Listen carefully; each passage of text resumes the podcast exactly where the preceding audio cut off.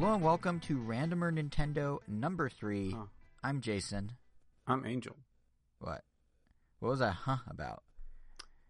Uh, well, you know, I have a soundboard, and I pressed one of the buttons, and then it's the well, yeah, like a little warning symbol. So I was like, huh, Mhm. that usually never happens. Are we? Are you? Is this being saved forever? Are you recording, or is this a fleeting conversation that no one else will ever hear? Oh no, it's just a statement that I'm pointing out to the general public. ah, Sometimes gotcha. soundboard, I see. I see. yeah, it's just it's just Um, something y- weird. But yeah, Speaking of things good. acting weird, you may. That's good. Uh, I was just say, speaking of things acting weird, you may notice there are only two voices today. Uh, Kevin, unfortunately, at the last second was unable to join us to record, so we're kind of pivoting the episode a little. Um, it's not a normal full randomer Nintendo. It's the uh, video game energy drink of randomer Nintendo, so it's a little more focused on video game stuff. It's gonna probably be a little shorter, but pack a bit more of a punch. let's be um, clear. It's not like it's more focused on buzzing video. all Oh, day. Kevin's gone, so let's like actually talk about video games for once. It's like no, it's just No, no, no, no. It's more like the only topics yeah, that the, yeah, the topics that we happen to bring just happen to all be that. Yeah, we we've distilled it down in light of it just being the two of us because that's all we had to talk about anyway. But yeah, it's uh yeah, have, it's it's gonna be kind of like the Jason and Angel Power Hour from the old Ram Nintendo days. Except I don't think we're talking about chocolate bread today, unless you have more chocolate breads you wish to uh, share with the world. Oh man, I haven't even had that chocolate bread in a while. I've been Did you ever figure Eating- out what the bread was called? By the way, no, but oh, Yeah, so even two years later, we still can't help people. uh, I'll well I'll run into it eventually. Uh, I've been eating a lot healthier in general. If anything, I've been getting really into these pressed juices from a company literally called Pressed. Yeah, Mm, are, yeah, they're everywhere. Yeah.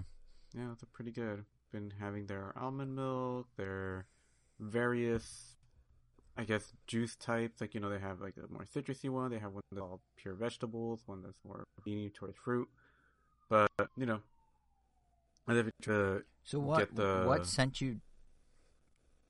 What sent you down this healthy road? Because you used to eat like me. I mean, yeah, let me put it this way. Yesterday, I ate uh, breakfast burrito with bacon, avocado, and scrambled eggs, and then Wingstop for dinner. That used to be the way we both ate. You don't do that anymore. what? What It's changed? Is it just like new outlook like on life? two, It's been like about like two months since I started doing this. Definitely since. Yeah, I don't remember when. Um, no, just in general, just like trying to find ways to make sure that you know I feel better throughout the day. Cause like, yeah, I, I kind of took for granted like just how big of an impact food can have, not just on your overall health, but just your overall level of energy Mhm. and yeah, just haven't really been feeling the way I should be. So I've been trying to, you know, actually get the the amount of vegetables I need every day, whether it's by means of a juice, which honestly it's just so convenient and so good. But you know, it's not the the cheapest thing, but you know, I've had ways to swing it, and yeah, not to mention just uh I wouldn't say it was like the biggest concern, but you know, it was also like a thing where it's like, oh, you know what? I definitely like put on some weight just by not doing like as much exercise as I used to. So like also just like doing that.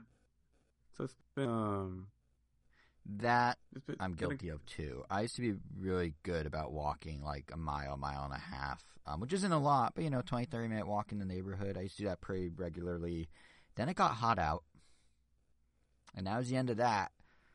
so, yeah. Damn. But you go to like a gym, right? Yeah, I haven't gone to that gym as much recently just because things just felt kind of busy and I've been doing a lot of side stuff. It's not really an excuse because, you know, you can always make time for the gym. But, yeah, I just haven't these couple weeks. Uh, mentally, I just like can't really split time like that right now. Just need to, need to finish some side projects first before I feel like I can jump back in.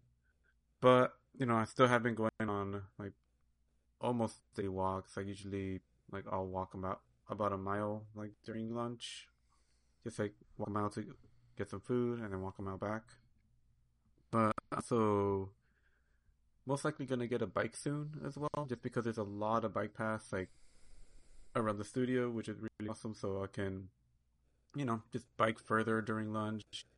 Go to some new places. There's a lot of great salad places. I've been getting a lot of salads mainly like for lunch or dinner and yeah, just kind of If you go on that. towards if you go towards the ocean, um, this is super like one listener will be like, "Oh, I appreciate what's about where I'm back here." But if you go towards the ocean from your office into like um, uh, kind of the uh, a part of Playa Vista that's over by the, the beach. There's a place called Playa Provisions that has some pretty good cold salads.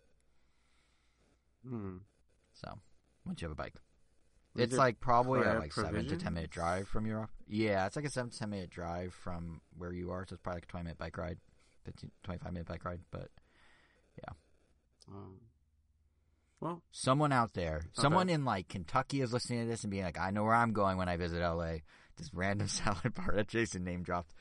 Um, I mean, yeah, I 10 used to do Ring Fit a bit more. That only gives me like ten minutes to, I guess, just pick up the food, but not even get to eat it, since I'll have to do another 25 minute back right back. But that but that depends. Like if you want to do more exercise during your lunch, you could eat at your desk. I assume, right? Like once you're back, because some people use their lunch breaks just to go get stuff and then they bring it back. Uh, it depends. it just depends on the day. So yeah. Fair, fair. This is getting really in the weeds for for a thing that we're like, yeah, video games. we very quickly went the polar opposite: outdoor exercise. I know, right? But yeah, I'm actually pretty excited about Yeah. getting a bike again. I haven't had a bike since Santa Barbara days, and the bike that I did have at Santa Barbara, well, I guess it was like the second bike I had at Santa Barbara, but that one is also like long gone. The streets of like my hometown aren't the most bike friendly, and you know Right, because like I right. said, like there's a bunch of nice bike routes like near where I work. Like it just seemed perfect, and there was like a bike shop that's like walking distance from my place. I mean, yeah, from work, and I was like, oh, I want to like kind of support this, you know, this business. It's, it's been pretty cool. The people are neat. The, you know, I got to learn about the difference between like the road bikes, the hybrids, the mountain bikes, like more exactly about like what I would need. And I thought like, oh man, like a minimum this that I think I would get like this like a thousand two hundred dollar one. But then I was talking to the guy or the owner. He was like me like a couple different ones. There was like a four hundred dollar one and a six hundred dollar one. That he said like the, based on like what I described, you know, that's probably the one I'd want to go with, not like the one thousand dollar one. But there are some things on that one that Mhm. like I wouldn't really notice or yeah notice to really take advantage of if I'm just gonna be more on the casual side. Because you know, I guess I'd be on that point. Like yeah, like the one I'm gonna, the one I'm most likely to get is gonna be lightweight, but will I really notice the difference if it's carbon fiber versus aluminum? It's like probably not.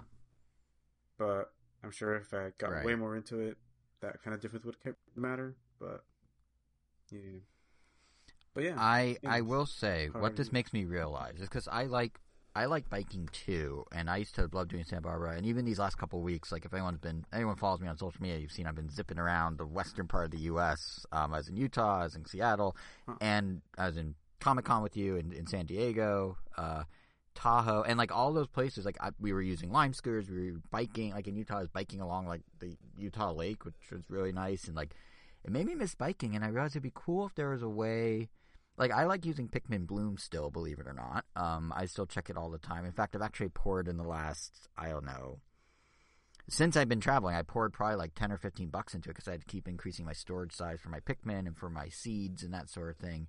Um, and I realized it's great and it does track if you're you're moving, if you're walking, and that's true on a bike. But it would be cool if there was a app like Pikmin Bloom, or if there's something that hooked into Apple's uh, fitness stuff a little better on your watch, like the fitness tracking, to gamify more than just steps you take. Like I would be definitely more motivated to, as silly as it sounds, but I'd be definitely more motivated to like go get a bike and start biking if like it did something different in Pikmin Bloom, or if there was some So other Nintendo experience you that like gamified it an or app. something. You need like an No, app I'm interaction saying- of sort to get you to bike. Yeah, a little. May not necessarily to get a bike, but like I when I was doing the you know how I told To you do more like, a little bit ago, exercise? I, I would I, yeah like I would walk like a mile and a half in the neighborhood. Um, Pikmin Bloom, I'd always like turn on and be like, "Oh, time to plant some flowers." Yeah, I like. Well, it's not that I need it. It's like I like the gamification. Like I still enjoyed doing the bike ride. That's how I saw the uh, the real life Bidoof that we talked about last random or Nintendo when I was in Utah. But like, I don't. I don't know. Like, I feel like in, in situations like there's Pikmin community days once a month, right? And uh, there's actually one today when we're recording, which I'm probably not gonna do because of the heat. But like in April, I was just like, you know what? I'm going to do it. I'm going to hit 10,000 steps today just because, like, why not? I'll get a cool little thing. I think Niantic's setting up a booth at Grand Park in LA. I'll go check that out and then I'll just do some walking. And, and I went and I did it. And I walked 10,000 steps in one day, which outside of when I'm doing these various vacations and walking a lot, that's these days in the work from home environment, that's rare for me. Um, and maybe it's sad that this is what it takes, but this is what it takes for me. So it would be cool if, like, they could gamify it in the way they've gamified walking or the way they've gamified just like going out in the world Pokemon Go or something. Um, I don't know what that would look like. Maybe it's just an enhancement to Pikmin Bloom. Maybe it's just they hook into the health data from Apple Bear, like I was saying. But like, it would be cool if you could sort of like, I don't know, do some sort of gamification with it that ties back to Nintendo. That'd be fun. I mean, Nintendo already gamifies exercise with Ring Fit, right? So like, this isn't that far fetched of an idea. Um, Yeah, that was but I, I don't know if they'll ever do it. But it would be fun. It'd be fun. Um, it would be. But yeah, I mean, I we'll would see. like to We'll see if they- a go to Ring Fit because as much as I would like to get back into it, the fact that it beat it uh, does kind of make it a little tough. Even though you know it's like, oh, just do it for the exercise, but it's not the same thing. Also, doesn't help that as I had mentioned back in around Nintendo that like I lost all my data, so like I already had Oh, beaten it, and I have to do it again. So that kind of makes it a little less motivating to do it again, even though it's also kind of like a reset. But you know, it is Yeah. it is right now. Yeah. I mean, I it's only a matter of time. I feel like like maybe they'll wait till the next console, but it sold something like 14 million copies. Like that game is a huge hit for them. Like I'd be shocked if they just one and done Ring Fit forever. Oh But, yeah. And you I know, time time will tell. And they got to keep the the Splatoon music person busy because I mean, yeah, music Yeah. was also great. Yeah, is it the same? You It think it's the same person that does? Split- oh, it's confirmed. Interesting. Yeah, I don't But yeah, the music is a highlight of Ring Fit for sure. I don't remember where I read or heard of that, but I was like, oh, pretty awesome. Well, you see it. you download the soundtracks, so it might be in the MP3 tags. That might be where you saw it. No, because in Ring Fit it does actually say the name of the composer, but for the all the Splatoon ones, they give you like those fake ones. So it's like, oh, turquoise Oh, right. Or urchin, yeah. or Pearl Jam or something. But Pearl Jam's a real band for what it's worth. That's not. that's a real band from Seattle. or the Eddie Vedder. That's a real something. group. That's also okay. Now you're doing it intentionally. I see. Okay. Um. Well, maybe they'll. So you're saying Deep Cut or whatever the name of the new one is from Splatoon three would just be credited Deep Cut. Oh, that's what they're called. I think that's what the new one's called. There's three of them now, uh, including a manta ray named Big Man who just goes A to everything, but then parentheses they translate what his A means. But yeah, um, there's now three Oh of them. yeah, I, did, I have not seen the the the direct for that, so I have no idea. Ah, well, we'll we'll get to that, I guess, because that's definitely something to talk about in this. Uh, Like I already, what we I was already sold on game the energy game drink, when it was announced. So which is fun because I'm kind of feeling the opposite about it. But but you know, you know, what I have been into though, because I've been feeling kind of the opposite about about. I'm still gonna get Splatoon three. Don't get me wrong, but what I've been like really into these past couple weeks, I've been putting a lot of time into the new um, second wave of the Mario Kart 8 Booster Course Pass. Um, have you had a chance to try them yet? Any of the tracks? no, that is something I have really wanted to play, but just haven't had time. Well, well, let me preface The it little free for time I've you. had, I've put Not every- Tales of Zia, but I'll talk about it once I beat it. Yeah, I was about to say, wait, what? You're playing another Tales? When did this? Well, I'm, when I'm did this happen? Tales. They just take forever. There's always Oh, a Tales true, being played. I mean, these are these are year long pro, multi year projects for you, huh? Getting through Tales.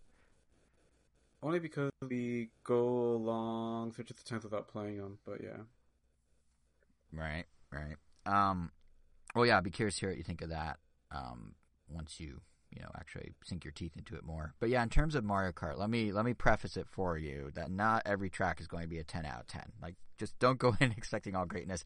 But I do think I mean, I that played the Wave Nintendo has 1. been doing you definitely get that from that. Right. Well, no, but that's the thing. I think Nintendo's doing a good job now of really finding tracks that, for the most part, offer something a bit more unique, even if small. Um, like one of the new tracks, which you'll see, is uh, Super Circuit's uh, Snowland.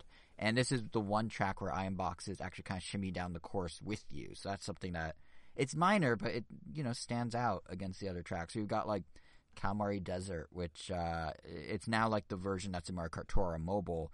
So now instead of just racing through the desert three laps, they have you race through the train track portion for a lap, which is kind of like a fun riff on the traffic packed courses that already exist in the game, except now you're dodging this one big train instead of all these little cars or whatever. Um, Mushroom Gorge is in there. That's pretty much one to one with uh, the Wii version. So that means the big old bouncy mushrooms to traverse. While Luigi Pinball's in there, which is one of my all time favorite tracks. That has some incredible theming and looks really good on an OLED screen. So like, there's a lot of things that like little tiny things that just kind of stand out within the tracks that make them kind of a little more than Wave One just being like, well, here's a dump of tracks. Um, and they've got the real newcomers too, right? Like in, in the truest sense, the newest of the new is uh, Sky High Sundae, which um, yeah. yeah, and I think it's coming to tour very soon, if not already. But it did debut in the Wave Two DLC, which was cool. And it's well, visually speaking, it's kind of like Fall Guys. Like it's very bright, it's very colorful.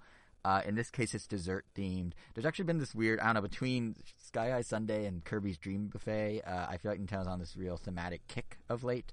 But um, track design wise, I guess fair warning for you to go into it. Um, I I don't like visually. It's I'm gonna make the pun. I'm gonna do it. Visually, it's a treat. Ha ha ha ha. But uh, no, but the the the detail.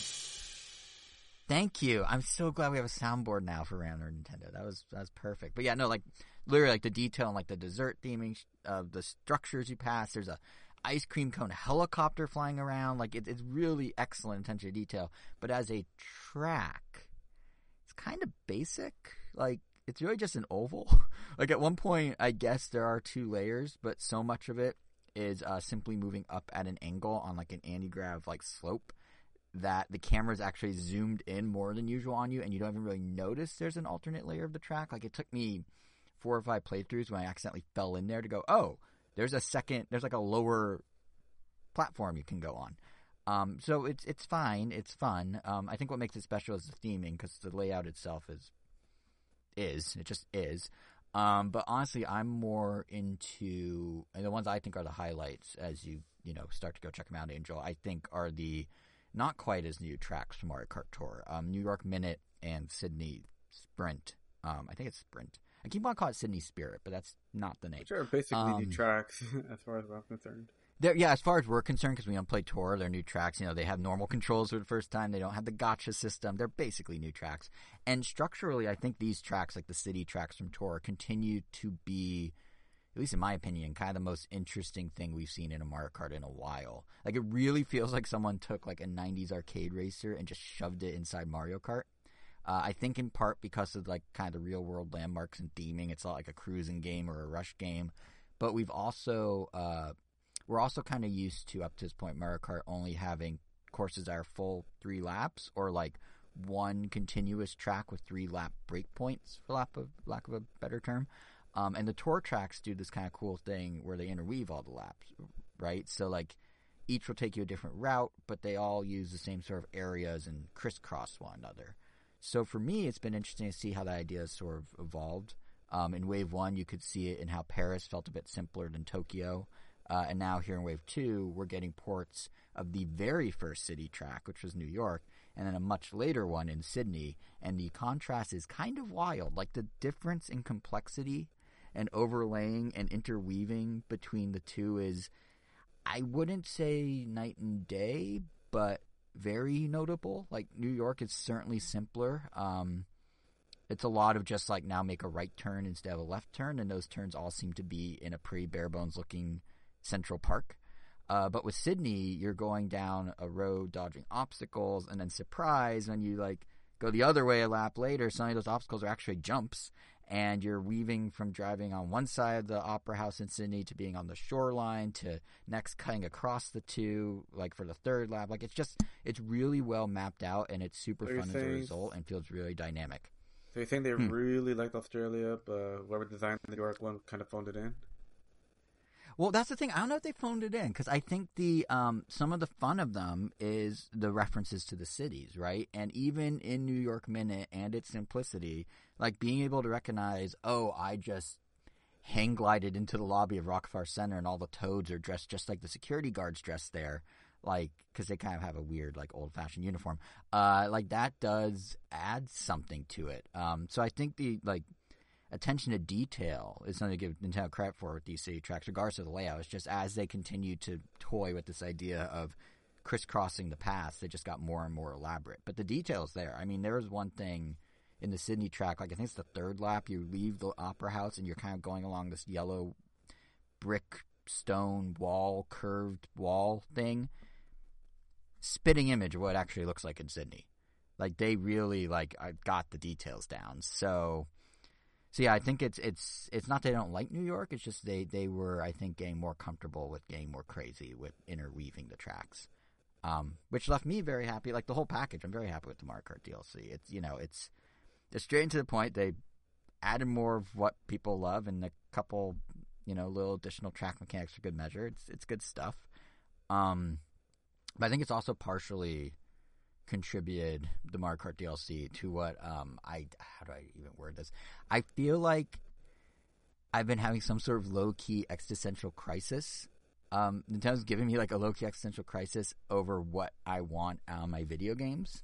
If that makes sense, which it doesn't. But there's been like three major things Nintendo did since we last recorded, right? Like Four, if you count the news that um, Kirby Dream Buffet comes out on the 17th, which I'm very excited about, but did not give me an existential crisis. But there was a sequence of like three major events. You kind of already touched on one, um, and they've left.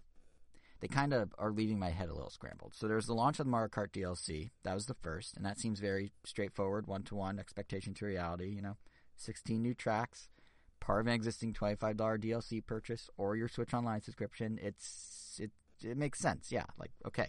But then came the Pokemon Presents with new Scarlet and Violet details, and then the Splatoon 3 Direct you mentioned you didn't watch. And what's tripping me up is how I reacted to each of those compared to each other and compared to Mario Kart.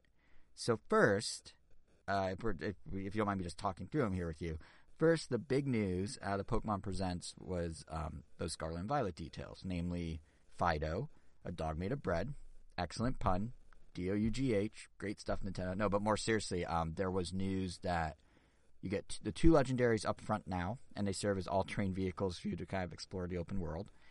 And there's this new battle mechanic in the form of the terras, uh, terrest, terrest, terrestrial, Pokemon, which uh, amounts to the century's new gimmick for how Pokemon can transform mid battle. This time around, they basically crystallize and inexplicably sprout ornate chandeliers on their heads, because why not, I guess? And in doing so, they then become an additional type mid battle.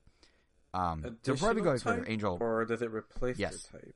Oh, it might replace. It might replace actually, but the type changes is what's key. Is they have a new type with new moves available. And Angel, um, I gotta ask before I even go any further. You're you're Mister Battler, right? Like that was your thing in Pokemon. Are chandeliers on heads the thing that's gonna bring you back to Pokemon? Is this interesting, captivating, gimmicky? No, Where do you I kind also did not watch this direct. Um, oh well, they're straight up like they look like they fell through some sort of um, ornate chandelier store. like I don't know how better to describe it. Like they're Chris, yeah. But it does it does do it does change their type or add a type. I will double check that right now, actually. Huh. But yeah, I mean, I'm still on the fence if I'm gonna get this one just because I was already interested, wanted to play Sword and Shield, but I just never got around to it. And this is kind of starting to feel like the same thing. Like I'm interested in playing it, but I just honestly don't even know if I'm gonna have time to f- dedicate to this kind of level of game, especially with you know, it like changes. I mentioned, Tails and other stuff. So maybe eventually, hopefully, hopefully before the um, the DLC drops, whenever that is. But yeah, we'll have to see. Here, so here's your answer, by the way um, it changes their type. As a practical example, this is coming from some website. Uh, I don't know what website, but here's a practical example. Consider the dragon flying Pokemon Dragonite. If Dragonite has a water Tera type and terastallizes, as the technical term, uh, it becomes a pure water type Pokemon. It loses its STAB for dragon and flying moves, but gains STAB for water moves. It also gains extra damage for its water moves. So there you go. That's what we'll do. So they're literally outright changing the Pokemon on the fly by putting chandeliers on their heads. Huh. That's how similar or different is that to um... like? How Yeah, how similar or different is that to something like Mega Evolutions, though? I mean, those also did a type change, right? It's kind of the same, isn't it? well, they had a type change, but I mean, it wasn't controlled. Like, I mean, Pinsir was gained flying, and that was it. The implication here Oh, so sounds like you could you could make Pinsir a water type or a dragon type or a rock type or whatever crown you happen to have. Which or So or the crown. Evolutions oh. 2.0. So it's like different. It's just like because you know, like some some people or some Pokemon that have like a four time weakness to something can suddenly, you know, protect themselves from, you know, like one of those critical moves. Like if you have an ice, well, I guess what would be a good one? I think it's ice, ice and dark. It's like quadruple weakness to rock. I mean to fighting. So I guess if they use the crown, they could make themselves, you know, like a normal type. Suddenly, oh wait, no, that's still to fighting. Um, the make of a ghost type. and and here's the Suddenly- thing I don't suddenly know for sure. immune to- Before suddenly they're you, immune to fighting. So if your opponent was throwing Before on you go- the fighting type move, then bam, they're suddenly in trouble. As I say before I go too far down this road, what I don't know for sure, and I don't know if Nintendo's confirmed, is I don't know if any Pokemon can be can Tera Tera type into any new type. It might be somewhat limited, Oh. right? Like it might be you can Tera a Pikachu into a flying one. They're actually giving that away as pre-order bonus. Like you can have the Pikachu with balloons. So maybe that's one, but maybe you can't turn into a water type. So it may not have the flexibility you're describing, but it sounds like it is maybe a little more than Mega Evolutions, kind of. Yeah. I mean, also, I mean, if that remains their type until they're dead, then that makes them more like Mega- Evolution as well. But yeah. Yeah, and and and this this here is the root of my mini existential crisis because like Scarlet and Violet is basically Sword and Shield on steroids, right? Like we're going fuller open world instead of wild areas. Gyms can be conquered in any order now instead of a sequence. Co-op is expanded beyond raids. Raids themselves have tweaked mechanics to account for the Tera stuff. And I'm looking at all this and going, well, gee, that alone seems worth the price of admi- admission at 60 bucks. Like, look at all these enhancements and improvements to what Sword and Shield already had. And then in come the Tera types, um, which, by the way, huge missed opportunity to not run with the pun of calling them terraforms. But okay, Nintendo, be that way. Uh, but regardless, uh, why like why do something as what visually is as silly as chandeliers on their heads when they can bring back an enhanced or even same version of Mega Evolutions? Like been years since we saw them in X and Y and Omega Ruby and Alpha Sapphire. Like it just feels like when you see you haven't watched the presentation, but when you see the chandeliers on their heads, like it feels weird. Like it just feels more natural to Pokemon World to like expand Mega Evolutions or just return to that system, even if it's a bit of a rehash. It hasn't been done since 2014. Like I get they need something. Um, you know, they need new features or gimmicks across every aspect of Pokemon's gameplay because everyone comes in for a different reason, and they need to keep selling to all those people. I mean, it's it's an annual franchise now, and as of and yes, I'm sneaking these in, and no, I'm not sorry. Uh, Nintendo put out their quarterly financials last week, right? And we're not going to do a whole sales breakdown, I promise you. But one interesting thing 24.5 million people owned Sword and Shield. 12.6 million people bought Pokemon Legends in the, what, seven months since it's been out? So you you got to hit every angle to get as many of them to want to upgrade. And, you know, some care more about exploration, like me. Others want changes to battles, probably more like you. Um, but, like, functionally, Tera types aren't all that different from Mega Evolution, so why not just give us the thing that doesn't look so gimmicky and just expand on that? Like, I don't know. And this is exactly where my existential crisis occurred. So with Scarlet and Violet, I'm all about the improvements to existing systems, expansion of existing ideas, revisiting older features. Like all that sounds great. I'll pay 60 bucks. Meanwhile, if you skip ahead a week to the Splatoon 3 direct, you know what my number one concern was coming out of that presentation? Splatoon 3 is all improvements to existing systems, expansions of existing ideas, and revisiting older features. There's nothing new. There's no like new gimmicks or modes. And here, that suddenly kind of bugged me, even though it didn't bug me for Pokemon. Like I feel like a walking contradiction. Pokemon, like you're doing too much of change, and Splatoon, like you're not changing enough. And like I, I don't know. And then to compound that, we've got something I was just kind of raving about, the Mario Kart DLC. And that boils down ultimately, you know, to just new tracks with some minor mechanics in uh, the same way that you could argue Splatoon 3 has some new maps alongside weapons that introduce some minor new mechanics. And for some reason, I'm all about it in Kart, yet I'm ho hum on what Splatoon is doing. Again, contradiction. It doesn't make sense. Um, I mean, I guess to try to feel a little better about my own cognitive dissonance, um, I should point out that at least with Mario Kart and Splatoon, we're talking different scales. You know, Mario Kart's content is DLC. They're trying to further sell a game that, as Nintendo revealed in those same financials, is now like 47 million copies sold. So this is obviously going to help them get to 50 million, and it's also, of course, a way to double dip on every, you know, every single person that's bought the game, uh, including somehow 1.5 million additional people that bought it from April to June, like so many years after launch. Like, who are these people? But anyway, um, so if you're just augmenting an existing game, you don't really need as much. I get that. But almost to that same end, at least Splatoon 3 in kind of a weird spot that maybe justifies some of my cognitive dissonance. Because, like, I feel like Nintendo, they seem, and I'm curious if you have the same pressure, Nintendo Angel, but for me, I feel like Nintendo seems to take a lot of pride in the fact that they rarely do direct iterative sequels. Like some franchises of theirs see releases with very similar gameplay, no doubt about that. But if you look at like their biggest movers and shakers in terms of fan reception, in terms of sales, they tend to either be the debut of a series on Switch, so they can get away with it being kind of similar, or they do something notably expanded or different than what the series the series previously offered on Switch. Do you um, consider? Like hmm.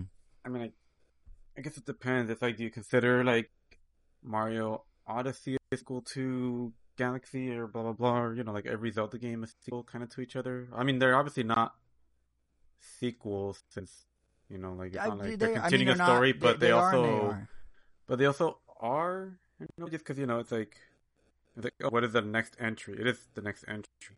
But but even think of like Metroid Prime if you want to do a numerical sequel. Metroid Prime One was this isolated Pharaoh One planet. Metroid Prime Two introduced a multiplayer aspect. Metroid Prime Three expanded the single player to now be a multi-planet thing with all sorts of like planet hopping.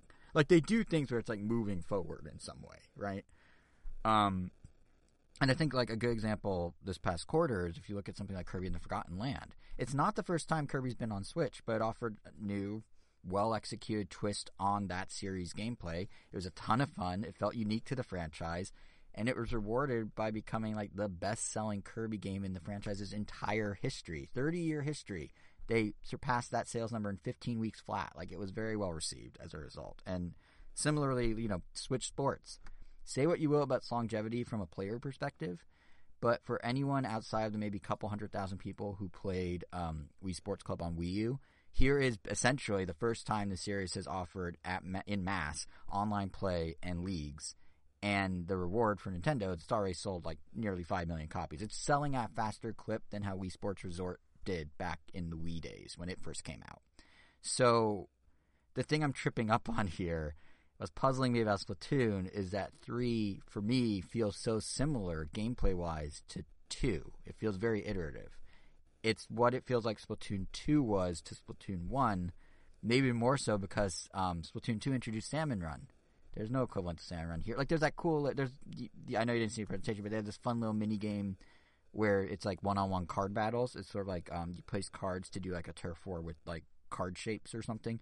And that looks fun, but that's not a salmon run. That's not a real mode. That's a little side thing.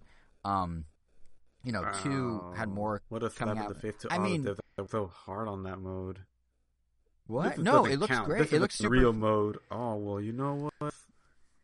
Well, well, come on. If if you're saying, "Hey, friends, let's do a ranked battle," no, no, I mean, I, I, I, mean, well, I didn't. Let's jump to a new ranked battle of. Oh wait, we can't because it's a one-on-one card battle. Like it's not the same scale, is what I mean. As Salmon. No, I mean when when I saw the, I mean, I didn't see the direct, but I saw images of that card of said card battle. And I was like, man, it actually feels like big and robust. Like I, I would say this holds my weight as even their turf war. This is like. You think so? No. I can't tell how serious or facetious you're being. yeah, it's like no. I mean, again, it looks cool. They have 150 cards you can use. Like, there's a lot of thought put into it and a lot of care put into it. But it feels to me like them enhancing the old like rhythm mini game into something a little more. But it's still kind of a side thing. And that rhythm mini game, by the way, isn't back. So this is its replacement if you think about it. But yeah, like my point was like when Splatoon 2, at least I don't think it's back. They haven't confirmed. But uh, when Splatoon 2 came out, like it had more and it was the first time on Switch, so it also got that bump. And now Splatoon 3 just feels like it's missing some. I mean, I, don't get me wrong. I'm still looking forward to Splatoon 3. I'm sure Game Night Crew will revive itself to play it. Um, and there's absolutely still the opportunity for it to do well for Nintendo it, like just sales wise, like you know the Switch install base is so much bigger now. Um, that could definitely help. Like think about how like Forgotten Land was working off now 111 million Switch owners compared to Star Allies coming out when there was like low double digit millions of Switch owners. So obviously Splatoon has a bigger crowd to work with, but it's just kind of a bummer that in the five years it took Splatoon 3 to materialize, especially after the initial Splatlands teaser made it look like such a big shakeup. It doesn't seem to be evolving as quickly as a notoriously slow as molasses series like Pokemon. And that just like messed with me because one of them I'm like, ah, oh, it's too much. The other one I'm like, ah, oh, it's not enough. And that's basically where my head has been at. Um, and I feel like talking to is I've been like laying on a couch at like a Nintendo therapy session, and, and you've been my video game psychiatrist, um, hearing me ramble out my thoughts. So th- so thank you, Angel. But yeah, that's kind of just where I sort of landed, and I realized you're allowed to have different expectations for different games. I think just the three in a row of Nintendo going boom, boom, boom, with seemingly equal footing major releases, maybe not the DLC, but you know, uh, I was just surprised at how differently I reacted to them. But I guess it's based on each series individual path to get here. But you seem more amped about Splatoon 3. I mean, like you said, you didn't even watch the presentation. So are you just looking forward to the mechanic tweaks, the quality of life improvements? Like, because there's a lot of quality of life, a lot of cool world building and customization options. There's just no new ranked mode, no new pillar, so to speak. But it, do, maybe you feel you don't need one? Yeah, I mean, I would still be playing Splatoon 2 if we were all still like as much into it or had the time. So, frankly, I'm just like, just give me more of the same. Just give me more of that. And this is more of that. It sounds like just different stages, new weapons. It's like, all right, that's perfect. Just calling yeah. There's some cool customization stuff. Um, I don't know how many people are leverage it, but there's this interesting thing called the locker, where you can basically set up a locker of keepsakes. So now you can customize your character. You can customize like a space for them, and then you can go into the locker room and view like the last like 20 or some odd lockers of the people you've recently played, which is kind of cool. Uh, so like now you can buy like accessories basically for your uh, for your Inkling or Octoling. Like they showed like you could buy skateboards and other stuff. Um, that was kind of neat. And the person who sells them, I thought this was a great. Knot. I don't know how many people noticed this. Um, it took me a second to make connect the dots, but the character who sells them is named Harmony, and she grabs the items off the shelf using one of the old Nintendo uh, Ultra Hand toys from the 70s. So that's a nice little Easter egg for for the diehards out there. Um, but yeah, I mean, okay, so that that's me ranting, ranting about Nintendo stuff. What have you been up to? What have you been gaming on? What have you been playing? Oh, when I do have some time, like I said, I've been playing a lot of Tales of Xillia. Happy that I'm finally making some oh, right, real progress. Right. Getting towards the end, I was really hoping to just finish this game and finally be able to unplug the PS3. But because I know my brother, I mean, I do too. We want to play all the Tales games but I kind of kept the fact that um, has sequel on the PS3. Not to not not so much to myself. I just like felt like oh, I'm not really going to bring that up because if I bring it up, I know for sure he's not going to want to move on to the PS4 game so that we could disconnect the PS3. But yeah, yesterday we were looking through the Tales of Anthology. It's like a book I have in Japanese that just chronicles mm-hmm. all the tales from like the very beginning to 2016. And yeah, it popped up there and he saw it. So I guess we're gonna be on the PS3. For... Your fate is now sealed, is what you're saying. Yeah, we're gonna we're gonna be on the PS3 for a little while longer, but it, it, it Does the PS4? This may be the most ignorant question I've ever asked in our years of recording together, and I'm sure if Kevin was here, he'd scoff. Does the PS4 not let you play PS3 discs? No. See that that confuses me.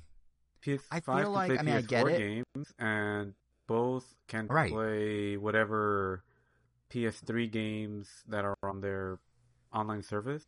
So maybe the Tales right, games are there, right. but I don't know if that's. It's just yeah. Like every system on the in the Nintendo side of things, every system that shared the same like insertion point for your game was backwards compatible. You know what I mean? Like if you went from Game Boy, Game Boy Advance, the slot was the same size, it worked. If you went from DS to DS, well, the slot's smaller. You can't cram a Game Boy game in there. If, even then, they put the second slot for a while. Uh, but if you went from like Super Nintendo N64, well, the slot's different. That doesn't work. But if you went from well, GameCube to Wii, well, that does work because it fits in the slot. Like it's like whenever it fits in the slot, they allow it on the Nintendo side. Even Switch, you know, they move from disc back to cartridge. But I feel like PS3 to 4 to 5 can't or Xbox that. to Xbox to Xbox. It's one I slot. said about the one Wii U. I mean, universal the slot. game games fit in the Wii U slot, but that doesn't work. Okay, well that that's that's fair. It did on But for the most part, and even then, only for like the, the first time. few versions of it before they got that feature. Of which? Of which one? But yeah, I digress. Um, I will say though, for I already forgot what talking Wait, about. which which Uh, one were you saying? Wait, which one were you saying? Um, they removed the feature on. I didn't Wii. that. Oh yeah, yeah, yeah. That's true. But then, yeah, yeah. Okay. So Nintendo had weird exceptions to the rule, but it seems like PlayStation's rules the other way around. I mean, but anyway, yeah. you were, I mean, we yeah, were yeah, digressing. Yeah, yeah. The PS3 was the only is the only one that's in that weird situation because you know they had their console with I believe it was the cell processor. They it was built like a very specific way, and yeah. they kind of like dug their own grave They screwed. in that sense. They yeah they screwed themselves over with this with the nine cores of the cell processor or whatever their buzz was. They tried to make the cell processor their own blast processing from the Genesis days, and it just did not work. Yeah, which in the you same know, way. unfortunately makes some games that I do really want to revisit tougher to get. But at least I was lucky enough that Fall of Cybertron, probably my favorite PS3 game, or at least one of them, is still available on Amazon, and it'll give you a download code for Steam. So I've been revisiting that, and damn, that game still holds up really well visually and just gameplay wise. Like it just feels like the perfect Transformers game.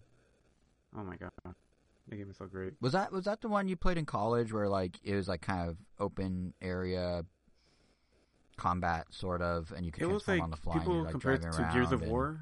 It was very Gears of War. Right. Okay. Yeah. Yeah. Yeah. Yeah. Yeah. So it was combat. Yeah, I remember that was fun. I, I think I played it a couple times in college with you. Yeah, and yeah, it's a really fun, great game, great story. I mean, transforming feels great. It's just awesome all around. It's it's wild to me that like Platinum Games then got the franchise and somehow could not top that. Like if anyone can make a good action game around any mechanic, you would Well- think it would be Platinum Games or at least a subset of developers within Platinum Games. And yet, Whoa, whoa, whoa! Hold on there a little. so, Dark Moon Studios, you know, they knocked out of the park with War for Yeah. Cybertron, Fall of Cybertron. War for Cybertron was great, but it was, I, even I wouldn't say it was like a, a really, really good game. It was like maybe like a seven out of ten. It was just good. It was a really good game. But then Right. Fall of Cybertron just like improved on everything, like every little thing that you could have been like, like if this was a little better, or if they didn't have this many, this many types of unreal levels, or blah blah blah. Like they addressed all of that, and but then unfortunately Activision then decided like, hey, Dark Moon, we're gonna make you make all these movie tie-in games, and we're gonna like limit the heck out of you too, like as you're making them, and that unfortunately led to them basically like failing with a few of the later games that they made, and to the well, eventually it led to their studio getting shut down, which really sucks. And after that, yeah, like you said, Platinum. yeah, So there were like two or three games in between that. It was like I think for Transformers, where they go to China, whichever one that one was. Age was of part three. Extinction. Oh, Age of Extinction is Britain. Uh, Dark Dark Dark of the Moon. No, oh, no, no, no! wait. It's, it's, the, Yes. it's the one we saw No. in theaters at the ArcLight. Yeah, with Stanley Tucci randomly in it. Um, not yeah, Dark of the Moon. Dark of the Moon. Yeah, Dark of the Moon. Dark Yeah, of the Moon going once. I feel like I'm auctioning. Dark of the Moon going once, going twice. yeah. Yeah, so yeah, that game failed. And, That yeah, one. and then and then Platinum. Wait, wait, wait. No, was it- it Dark of the Moon or was it Rise of the Beast? Oh, Rise of the Beast isn't out yet. Just kidding. Yeah, Dark of the Moon. Um, yeah, that game was okay. Um, but it was just yeah, it pretty much killed Dark Studios, unfortunately. So I don't even know if that game is ever going to get a remake or whatever. But I'm glad at least you can get it through Amazon. Um, but then the Platinum game. Honestly, I really, really love the Platinum game because you know that one, that one felt like it actually got Platinum's A team as far as like their, you know, it's a, it's a it's a combo beat 'em up like Bayonetta style, but in Transformers, and they managed to just nail the aesthetic down. Like it's, I would say, it's just as awesome as like Fall of Cybertron in its own right, just because they're very different types of games. But you know, they they nail the the '80s cartoon look perfectly. The transforming feels great. The music is great. Like everything is really cool. But and then since then we just haven't really gotten anything. So that's just where we are. Right what was now. I thinking of that Platinum made that wasn't good, but was oh, did they do a Ninja Well, Turtle game or something? same, I mean, at the same time as Transformers, they also had a B and a C team that made other licensed games. Like they're, yeah, it could also be the same people. They just filmed it in, but the no, B, it's, it's a B and C team. They have but three the teams. yeah, but the B team Yeah. probably went into Turtles because that game was okay, Right, But a lot of what I was like weird issues with it. That I'm just like, huh, Yeah. this feels kind of a structured game. And then the last game was the Light of Korra, which was like as bare bones as possible. Right. So Yeah, I, I definitely mixed up your favorite IPs that Platinum worked on. It's funny that they ended up working on both of your like big franchises, Turtles and Transformers. Yeah, but yeah, Yeah. pretty cool. Kind of, it, felt like a lucky to, lucky to be playing games at that kind of thing. Where it's like, damn, so glad I got these games. But you know, Turtles, I'm hoping eventually get. Honestly, I would love. This game almost felt like exactly what I would have wanted because you know it's kind of beat 'em uppy, but it's combo heavy, so that makes me enjoy it more. But you also have like a mini open map that you can explore and ninja around, how you would want to do a turtle thing. So that was really cool too. But point is, we're talking about, I guess, the other games that I'm playing, and part of the big one is MultiVersus, because Mm, Yeah. mhm. that's been that's been interesting. Like at first, I wasn't completely sold on it. Like I remember initially playing it and thinking like, ah, the controls feel kind of weird. I don't know if I really love it yet. Um, but after you know a couple days with it and just like playing like some co-op games with some friends and yeah, I think um I think I'm really starting to like it. And no, I have not. I did not buy any of the the season passes or anything. I'm just playing 100% free right now. But the only character that I'm interested in, like my Bowser, so to speak, I guess is someone like Daffy Duck. But who is all but confirmed? I mean, they were on the a leak list that had LeBron James a while back, which is you know kind of like a a a we uh, yeah a Wii Fit trainer kind of like kind of prediction where it's like oh okay this person actually makes it in from this list and the list is basically validated at that point and sure enough yeah he shows up so now we get to say sentences like oh man like LeBron actually has really good frame data oh where is like LeBron on the tier list of, What like, a strange reality we live in. I mean, there's a lot of things going on in the world that makes you like, what a strange timeline we're in. But what's LeBron's frame data in the fighting game where he beats up Bugs Bunny is certainly up there. Yeah, it's definitely it's definitely interesting. But but yeah, like I said, I've only been playing as Taz. Love playing as Taz. Super fun character, but not the biggest combo wise. He's also one of my favorite Looney Tunes, so I'm glad he's like in there on the starting roster. But yeah, definitely for that Daffy or Godzilla, which is also was also on that list, which I can't wait to see. Because I mean, I guess if they made the Iron Giant work, then yeah, I guess it makes sense that he's probably going to be somewhat similar to the Iron Giant. But I have a, the only thing, and I have a question. Oh, you might Uh-huh. be addressing it. I'll let you talk. You might. but yeah, I was gonna say like unlike Nickelodeon, like the thing that they nailed from the very beginning is like you know not just all the characters having voices, but just like how much banter there is between like characters that's relevant to them. That something that like not even Smash Brothers. has. That's like the one that like you know obviously I love like the heck out of Smash Brothers, but compared to something like PlayStation All Stars, I would say that PlayStation All Stars and MultiVersus does a better job of making it feel like the characters are actually crossing over with each other. Um, because depending on who you're fighting in MultiVersus, like they'll actually like they'll basically talk to each other. Like if I'm Taz, Taz will say stuff about Bugs, Bugs will say stuff about Taz, or vice versa. And they all have lines for every single character, which is kind of nuts. And yeah, that's like what I'm really liking about. And you know, in PlayStation All Stars, you had all the stages that you know you'll have one that starts in like Hades from God of War Three, but then it transitions to Patapon, or you have Loco Roco that transitions to Metal Gear, and the music also transitions as well. So it feels like damn, like they're really mixing these worlds. But in Smash Brothers, you never get any of that. Like it's just you know, the characters may as well be throwing punches at anybody. Like it doesn't matter. Which you know, obviously designed that way. Right. There, So, it's, like, it- it's very siloed. But yeah, Yeah. but I but I would have liked to see and, you know subspace emissary is like the closest thing. We, I mean, is that like that's where got that like actual character interactions with like the other universes where it's like oh look they're actually like crossing over kind of deal. But but yeah, that's that's the part that felt the the best, and you know just the quality of the animation like hit the part that, that myself and a lot of people are still like, oh yeah, like they still need they still have a ways to go before they can improve on this. It's like the the weight that some hits give. Like Smash Brothers, it feels like if you get hit by Bowser Smash Attack, it feels like it hits hard and it sounds like it hits hard. But in but in this game, I don't know. None of the moves really feel like they have a ton of impact. I don't know if it's the sound Hmm. design. I don't know if it's like the. I think part of it is the animation, but it kind of feels like all moves like hit about the same.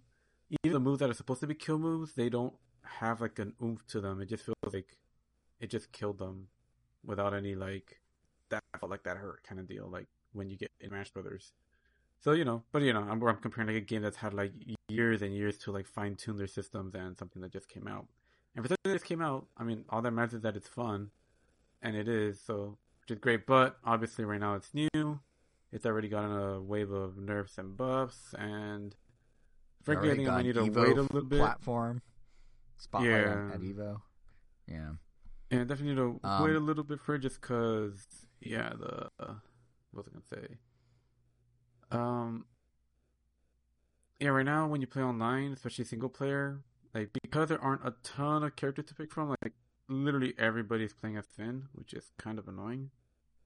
It's like it just gets tiring, just like fighting the same character over and over and over again. I imagine, especially with the banter being what it is, that just hearing the same lines over and over and over.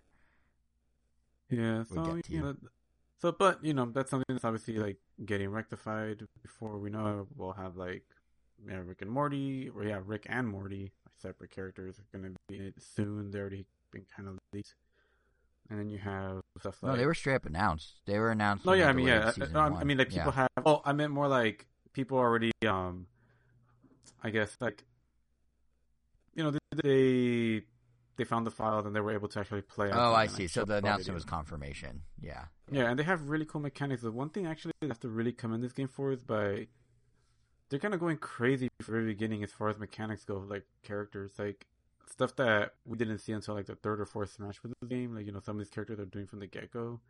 Plus, you have characters like Velma that's like almost like a new take of the Phoenix Wright character from like Marvel vs. Capcom, which is kind of crazy because you know he has an investigation phase. Um, yeah, she has to like collect clues and then solve the case, and then when she does, she gets to call the cops and like send them after you. You know, it's, it's kind of It, neat. it kind of makes sense that they're going that big at the start because they have to very quickly. To your point about it took Smash three or four games, they have to very quickly get to the bar that Smash has now set. Like they need to be like.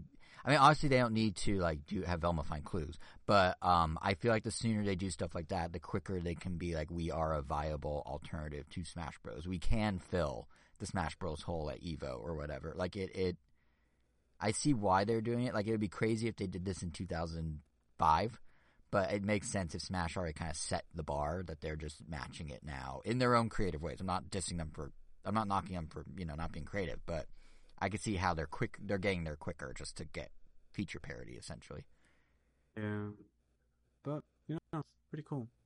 It's So here's my question that I thought you were going to mention, but you didn't. You talked about combos and you talked about uh, banter. Isn't MultiVersus thing that um, it's more catering to two on two than a traditional Smash Bros. game? yeah, Have you tried like- that? Is that true? No, yeah, yeah. and Just like All Stars, like I would say it is much more fun in co-op than it is in single player. So, you know, I feel like that works greatly in its favor because now it, it distinguishes itself more from Smash Brothers. It- It's not going to replace Smash Brothers for anybody that really into Smash Brothers. It's just going to complement it, which is nice because now there's like another game that we can play.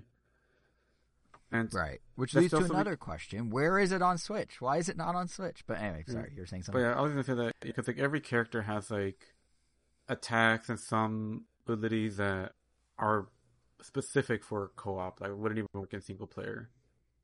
like after you play as a character enough times and you level them up to, I believe it's level fifteen or level ten. No, I think it might be level ten.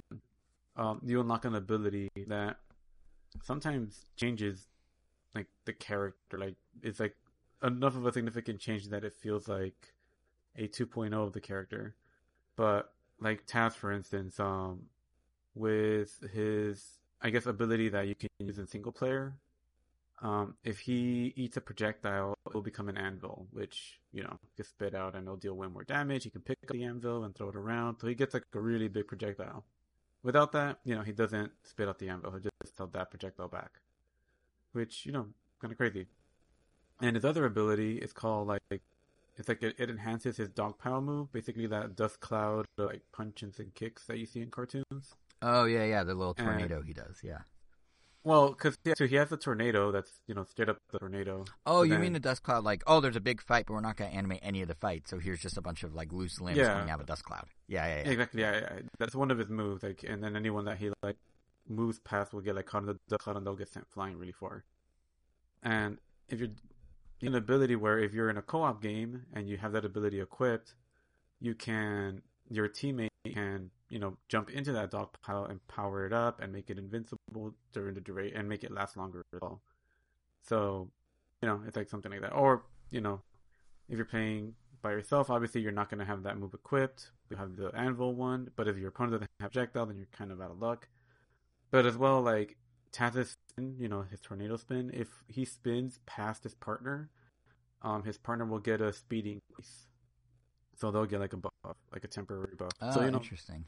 You know, and Wonder Woman has like a shield that like if when she activates it, her teammate also like gets that armor as well, and that one moves, or she could use her lasso to like say your opponent is about to spike you off stage, she can use the lasso to like catch you and save you like from far away, which is pretty cool. Like we never really had that kind of like crazy interactions like characters like that, which is really nice. But yeah, and as I kind of alluded to, there is like a a perk system, which you know, love it or hate it, it's it's there.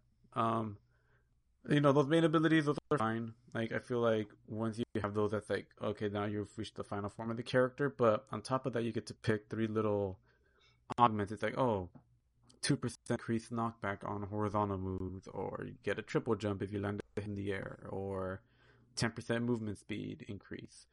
So, yeah, like those definitely change the game, and, you know, eventually, I guess it's inevitable that people will figure out, like, what is the best combination for each character, and there's going to be different reasons to change them out, but those are things you can easily, they can swap out, they could add more, you know, it's, they have many ways to, like, keep this game going for a long time.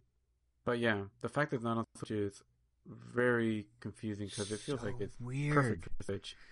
And I don't, and I don't yeah. think it's because Dragon God of Game of Thrones person is there, but what? Yeah. Wait, what's the reason you think? Oh no, no, no! I was just joking say, and I'm pretty sure it's not because it's like a character from, oh. like, you know, Game of Thrones. Even though they're oh, like oh, yeah, probably no. the, they're not even I mean, I don't know. If you didn't know who they were, they would just seem like generic in person. But yeah, no, this isn't this isn't '90s Nintendo. They're not turning the blood from red to green in Mortal Kombat. Like, there's that's yeah. not the holdup by any means. The game does have think, a um, uh, file, a like you know adult language switch, which is kind of funny.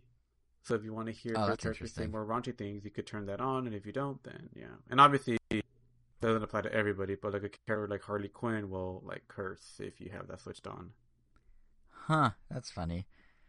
Um, but yeah, I'm I'm really surprised it's not on Switch because like I I don't know if you remember in the early days of the Switch, the thing we always used to talk about on Ram Nintendo was um this idea of like expanding the footprint. Like you get people in with one game in a genre, and they can bring more games of that genre and kind of expand out, and then cat and then slowly build out your audience for even more genres and more games and that sort of thing.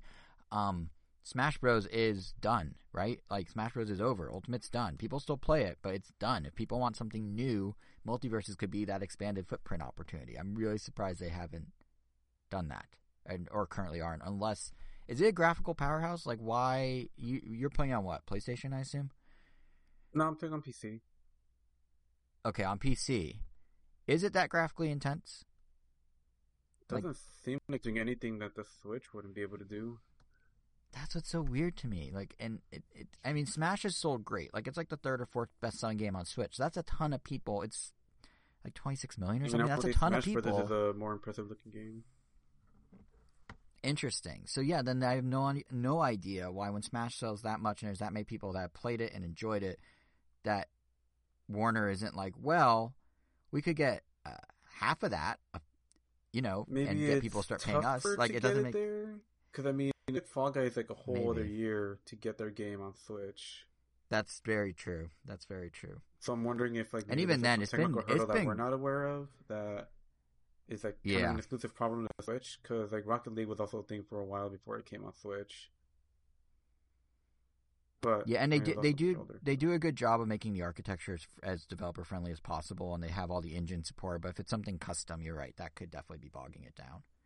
Yeah, It might Um, not even be like, yeah, even because of the game. Guys- It might be because of like the online structure or the online Yeah, that's fighting true. because it's a fighting game. So maybe they're having some issues with the rollback netcode. Maybe it's because it's only rollback netcode. Uh, it just can't be supported on Switch. Because I don't know if Switch. No, wait, the Switch does do rollback netcode because yeah, it does roll back. Uh, you're not forced to use yeah, and you're not forced to use So, Switch but, you know, Online. but there even. Like, if you're something. free to play, Yeah. you could do whatever you want. You could have voice chat in your game for all Nintendo cares. Like they really are super like laissez faire now about it.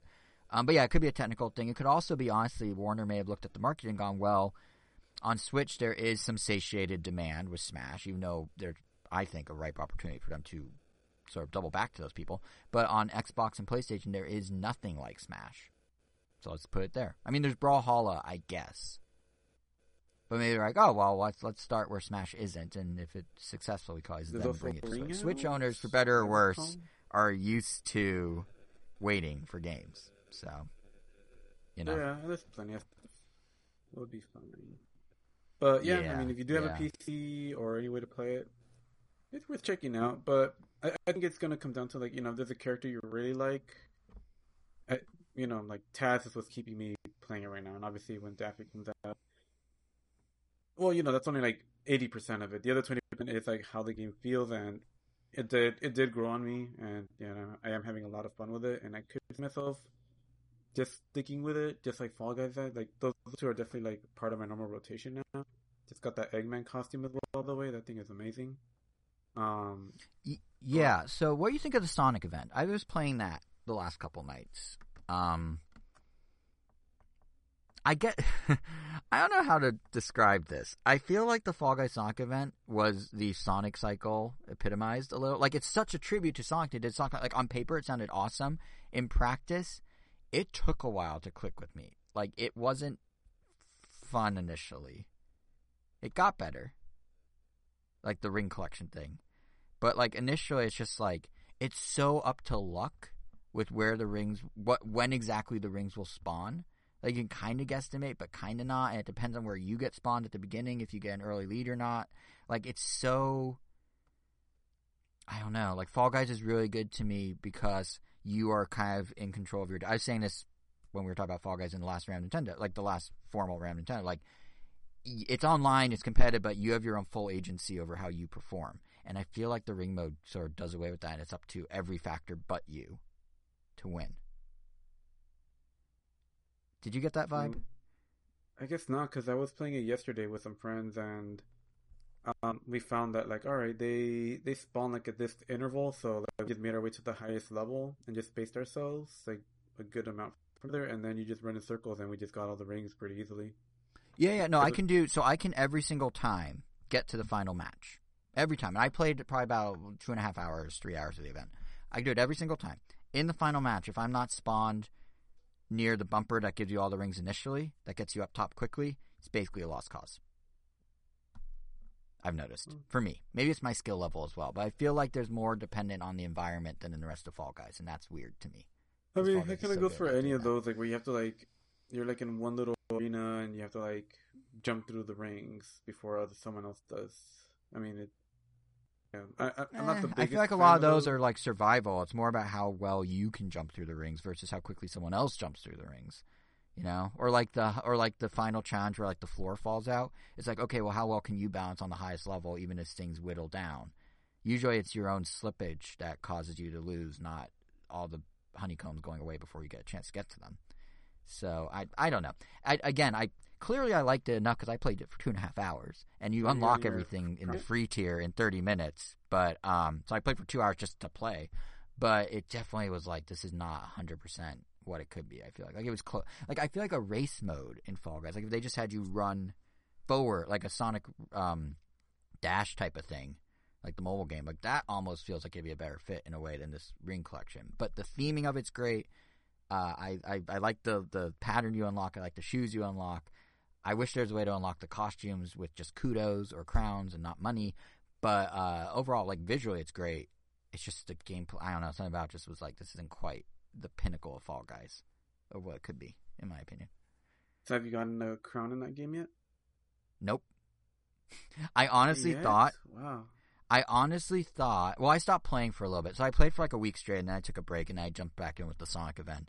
And I honestly thought Sonic would be where I would get the crown because it's only three rounds. It's only half the crowd. Um, I got really good at being within the first three people in the first round to always get the most coins. I got really good at being within the top fifty percent to get the to get the coins needed for the second round. I cannot for the life of me get that third round, and I really think it's based on spawn point at this point. Spawn point and coin spawn rate versus anything I can do because I can be next to the bumper, jump up and get more coins fast enough and get close to the winning, or I mean rings. But if I'm spawned in the middle of the bumpers, have to first get to a bumper, it's a lost cause. So Oh, that's where that's where that's coming from. Something you need to adapt. It's, uh, it has to be a strategy. Probably because people clearly are winning at it. People clearly are winning at it. Yeah, so we'll see. I might try and play. It would be funny if I play it today, and then by the time this episode's out, I'm already on Twitter like, "I won! I'm a winner! I, I'm the best player! I have all the skills." But as of now, oh I'm yeah, I mean, the game, I'll give not you. myself. It's not one of my favorite For sure. Yeah, yeah. I really do think a race would, like I was saying, I think a race would have been stronger if they did a race uh, version. But Yeah. still fun.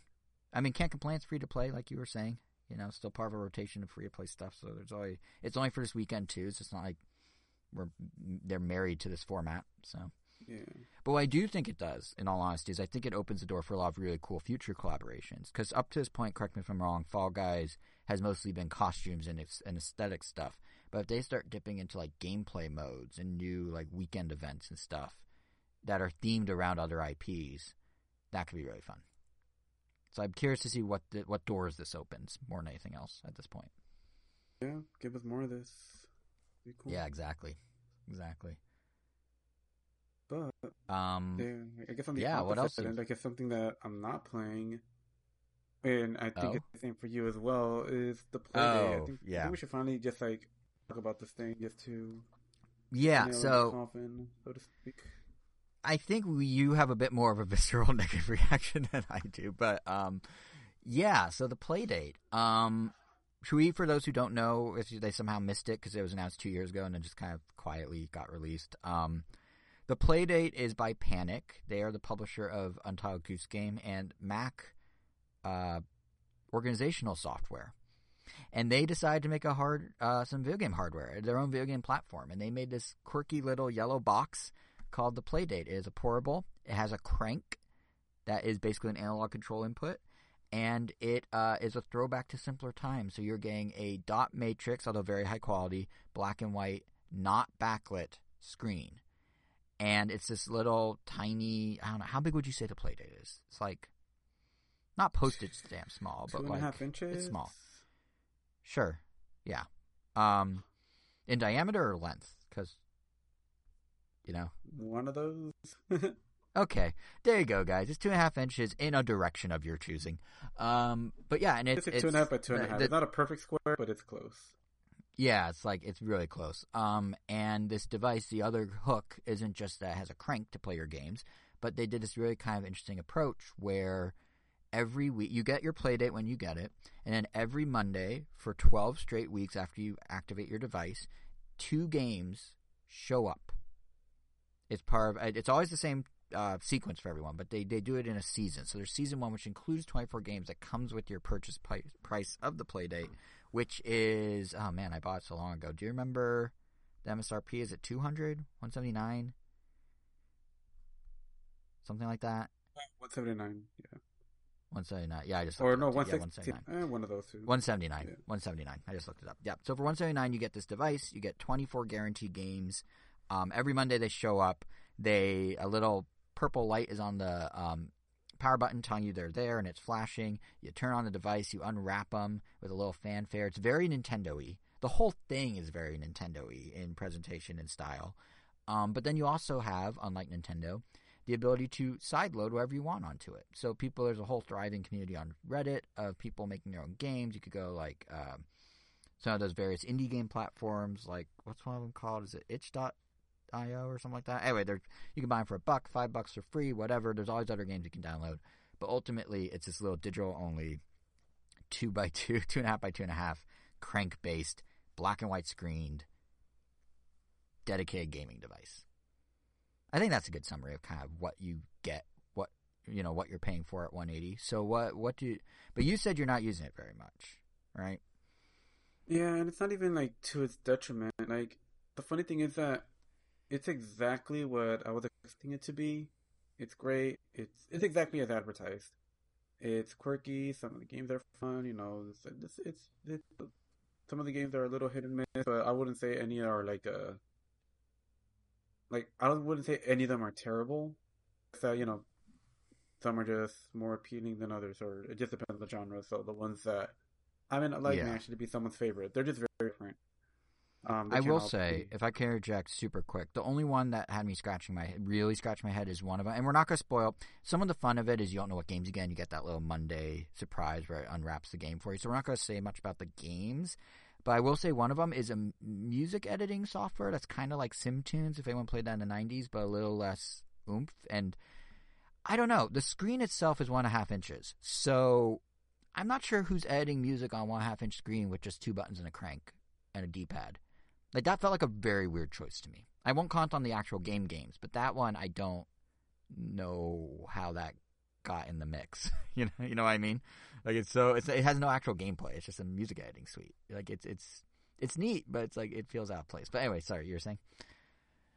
But yeah, like you know, the game quality is fine. But the thing is, like, I don't know if I was expecting like to be playing it a lot, but yeah, I guess it turns out that I don't know what it is. I just don't have time to even play or really look at it. Like, I barely touched it in general. The only reason, I mean, I think I maybe picked it up like for three different sessions. The first time being when you know when I got it, and I played whatever game like was first announced on it or first shown, and then eventually, I think the second time I played, like half the games were released, so there was like a bunch of games I had to unwrap, and then the last time I played it was you know after all the games were already out, so I pretty much got to see like you know everything I got to offer, but yeah, at that point. I guess I have no use for it, so I just decided I'm just gonna sell it at this point. Um, That was I'm quick. just not using it. Like, I'm, I, I'm just yeah, that's pretty much it. I'm just not using it. Like I feel like it's going to waste. I feel like I'd rather it go to someone that's actually gonna use it. And I'm not even gonna like sell it for like way above MSRP. I know some people are like almost doubling it. Like at this point, I feel like I just I'll get my money back and just yeah, just kind of go from there. Like if anything, I'm more looking forward to jumping back on the 3DS because I've been buying some Japanese DS and 3DS games. So I feel like that's actually going to get way more use than was getting, unfortunately. But you know, it is what it is. I kind of I, I- don't know what it is that is keeping me from playing it more, but I just don't really want to have to worry about another device, especially when I play games right now. Even though it seemed like Y- a you know- super awesome idea at the time. It still is. I think conceptually it's a really cool idea, and there is some fun, and you get a little surprise every week. And I think partly what may have gotten because I haven't played a lot either, for different reasons I'll get to. But I think what may have helped both of us, and I think they this was det, uh, detrimental to them overall. They originally were going to have the season be synced up with everyone, so you get your Playdate, you wait a week or two, and then everyone gets the same games every week. Everyone. And that fell to the wayside because COVID, because of the chip shortages and semiconductor shortages, because of issues with batteries where they actually had to scrap and redo all the batteries and all the early units because they didn't hold charges correctly. Like there's all sorts of issues that led to this two year delay. That led to them now kind of trickling them out to people like a like they're doing with Steam Decks at Valve. Um, but the original idea to me that everyone would on Monday get two games and collectively water cooler talk, chat about them on Reddit, go on Twitter, like everyone would be in like a book club together, but it's for games. That always had a really interesting potential to me. Like I think that like even if we Angel just synced up ourselves, which we didn't because we got them like two months apart. Uh, but props to us for getting them so early. By the way, a lot of people still like Wave Two is only going out now, but um, like if if you sync up with someone and then you had like a book club approach or like you know um after everyone watches like an episode of television they talk about it, you know like right now I know like Better Call Saul has been getting a lot of attention online with with its final episodes and things like that like if there's that structure in place Wait, the show where ended? it's possible it's ending in like any week now yeah Oh, wow. um, I actually just started watching it. Oh well, good timing. Um, but yeah, like whatever it is, if they did that sort of structured thing, I feel like a lot more people would have been like tuned in because I even saw Wario sixty four, you know, the the Twitter account make some crack about how he got a survey about the games and how he hasn't played them yet, any of them yet. And it's just like, yeah, there's, it's a little harder to d- carve out the time if you can do it any time and they just never do it. But if there's like, oh, I want to be part of like the discourse, if you will, like you're gonna find the time in that week. Case in point, part of the reason I wanted to do the Sonic event beyond get, getting on the unlockables is I wanted to like be able to go online and be like, look guys, I got a crown in the Sonic event in Fall Guys, isn't that cool? Like, so I'm playing it like a lot in this short window because there's only that short window where it's relevant for me to say that. With Playdate, because people are trying not to spoil it for each other, and everyone's on different like uh, cadences of releases, you kind of lose a bit of the urgency to want to play if you have And any no external motivators. You know what I mean? Yeah, exactly. So it's just kind of coming out and just sort of sitting there. And I think that again isn't Panic's fault. It they had a number of hurdles they had to overcome, but I think that is hurting the uh, overall like uh, attention around the device, both in terms of people talking about it and in terms of like our individual attention spent on playing its games, which is why you I think are now so willing to flip it, but were so into it when they first announced it. You know, because even if you and I synced up, that would have been motivating for both of us to like try all, all the games together and talk about. We could have done like a playdate book club on on the podcast here, like it would have been cool. Um, but everything got kind of out of whack with how they released it. Yeah. So, yeah, the the the thing and and the thing that kind of I want to say sucks about it, but kind of sucks. Yeah, see, and that that's a lot easier to just be into because it has such a big library of existing games, and uh, yeah, they're adding a game here and there. Like I think they're adding uh, space, space. And I'm getting it if I could play my Japanese rhythm too. Right, right. What's the um, Space Wars from the the very first video game? They are porting it to Analog Pocket, and it'll be included in the OS for Analog Pocket, which is really cool. And they're Oh, doing this whole crazy library thing where you put in any cartridge, and it'll tell you about the game, like some like built-in Wikipedia. Like there's super cool stuff they're doing with that, but that doesn't have the hurdles of like Playdate because you don't need to sync up with people. It's just like, do you like retro gaming? Here's some stuff to further enhance your retro gaming. Easy peasy.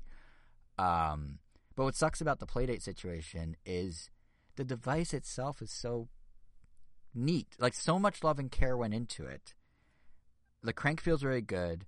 It has like Nintendo like personality. You know, you, you hit the lock screen, like it opens an eye and looks at you. You hit the lock uh, the lock button. I mean, you hit the lock button two times, it fully awakens. Like there's just all these little things that you could tell. Panic really spent a lot of time honing, and they had a it was a pure passion project, and it shines through in every way. But then you got like the screwed up release schedule, and then for me, the thing that also is kind of holding me back from playing it more is I I, I didn't realize how much I like backlights. Like I I feel like that screen is pretty small. So when you're playing some games, like one's a bird watching game that has a lot of dialogue, the dialogue's tiny. But then on top of that, it doesn't. You need to be in like the ideal lighting to to really play it.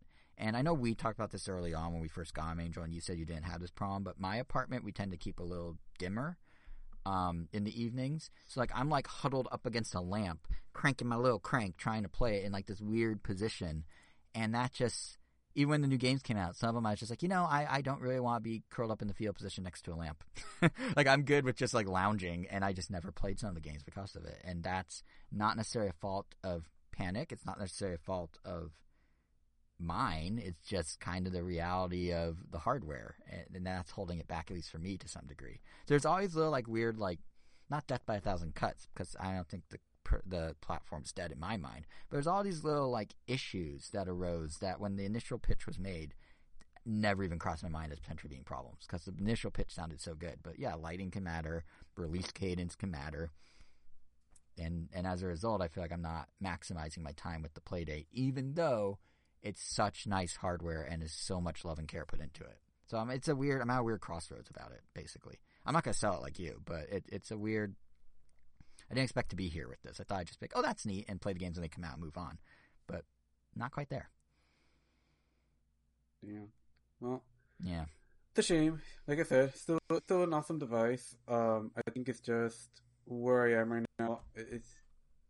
I, I think I need a I need more justification for yeah to have yeah. something like this and it's not and like you said it's not on the fault of the developer at all and it's not necessarily my fault either it's just i just reality yeah I, I, there's just something i just shouldn't be owning right now clearly because it's just going to go waste so and because of you know the fact that they're hard to get that's why i felt more like you know i need to kind of get rid of it because if there is that one person that really really wants one and they have to wait because they missed out on the pre-orders then you know might as well get it out there help them out. But, Yeah. I will say, anyone who gets one, not only do you get a cool little console that's a very catching, uh, eye-catching shade of yellow, the USB charging cord it comes with is the same shade of yellow, and it's a. I did not expect that, and it's a minor thing, but it's it's neat. Like it's very yellow. Everything's very yellow. It's very it's very nice and yellow. Yellow, yes. Just gonna keep saying the word yellow. Is there anything else we wanted to talk about? I think that uh, was was that it. No, I think that pretty much set up. And yeah, I thought it was going to be shorter, but it ended up being usual. Full. About. Yeah. Yeah, but we still miss Kevin and look forward to his return in Randomer Nintendo oh, 4. I felt his miss. Yes, yeah, his presence was definitely yes, missed. his presence was missed. Um, and to to make sure you don't miss when he returns in a grand fashion around Nintendo Randomer, excuse me, Nintendo 4. Um, you can follow us on Twitter at Ram Nintendo for updates on when that episode's coming. Should be in two weeks, as usual. Um, you can subscribe to us on your favorite podcast app, so if when it does arrive, you don't have to even seek it out; it just sort of dumps itself on you. Uh, so to do that, you can find us on Apple Podcasts, Spotify, TuneIn, Stitcher, Amazon Music, iHeartRadio. Um, our YouTube channel is RamNintendo.com. Uh, individually, we're on Twitter. I'm JSR7, Angels Wero, W E R R O underscore O. And even though he's not here, let's let's tell you how to find Kevin, KVN Gomi. So I think with that, housekeeping's done. That means all that's left is the final word, and the only person left to say it would be you, Angel. Yeah, check out MultiVersus.